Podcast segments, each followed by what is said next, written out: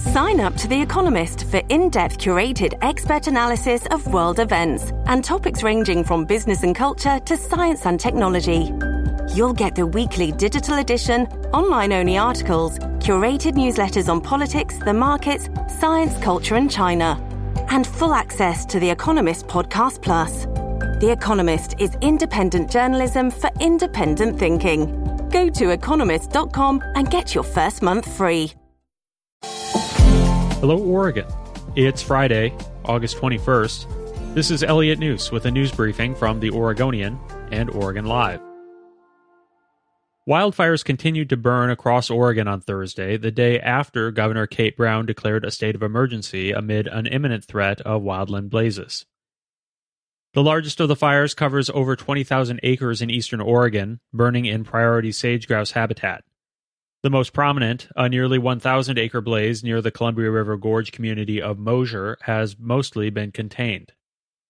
Several other fires have prompted evacuations, closures, and firefighter responses. The Seven Mile Hill fire in Wasco County burned almost 100 acres of grass, scrub oak, and brush before firefighters stopped its spread. Residents in the area were evacuated. Oregon Governor Kate Brown reshuffled her list of counties struggling to contain coronavirus on Thursday, identifying Jackson County as a new hotspot, but clearing Marion and Wasco counties for apparently making enough progress. Brown added Jackson County to her so called watch list that serves as a precursor for more aggressive action, such as restoring business restrictions or stay home guidance. She removed Wasco and Marion counties, which had been on the list since July 3rd and July 30th, respectively. Eight of Oregon's 36 counties are now on Brown's watch list, which has had mixed results since it was established in early July. The designation is supposed to ensure state resources for hard hit counties. Some local officials say it's worked well, while others say they still don't have what they need. A judge on Thursday extended legal protections to journalists and legal observers reporting on Portland protests. U.S. District Judge Michael Simon ruled that federal officers must continue to exempt journalists and legal observers from orders to disperse during declared riots. The judge found that journalists and legal observers have a right to document whether the government's closing of public streets amid riot declarations are illegally done. He also found that federal officers had targeted members of the media and legal observers with violent force. The ruling comes as the city prepared for the 85th consecutive night of protests against police violence and systemic racism in Portland. Go to OregonLive.com for the latest.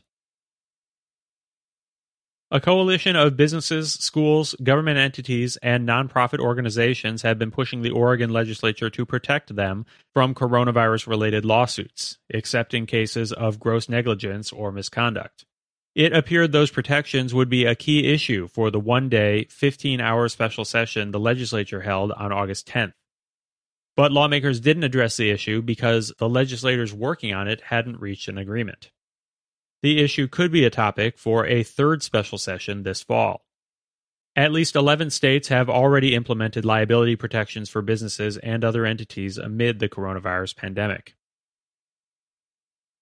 Some 300 soldiers with the Oregon National Guard have returned home from their overseas deployments over the last two days. Hundreds more are on their way. The soldiers that recently returned were stationed in Djibouti in East Africa and Qatar in the Middle East. They also spent two weeks in quarantine at Fort Bliss in Texas before flying home. About 1,300 Oregon National Guard members are currently mobilized, according to the Oregon Military Department, but roughly half are at Fort Bliss for demobilization and quarantine. According to the Oregon National Guard, these tours are part of the second largest mobilization of Oregon troops since World War II. Thanks for listening. You can support this podcast and our local journalism with a subscription to Oregon Live. Go to OregonLive.com slash pod support.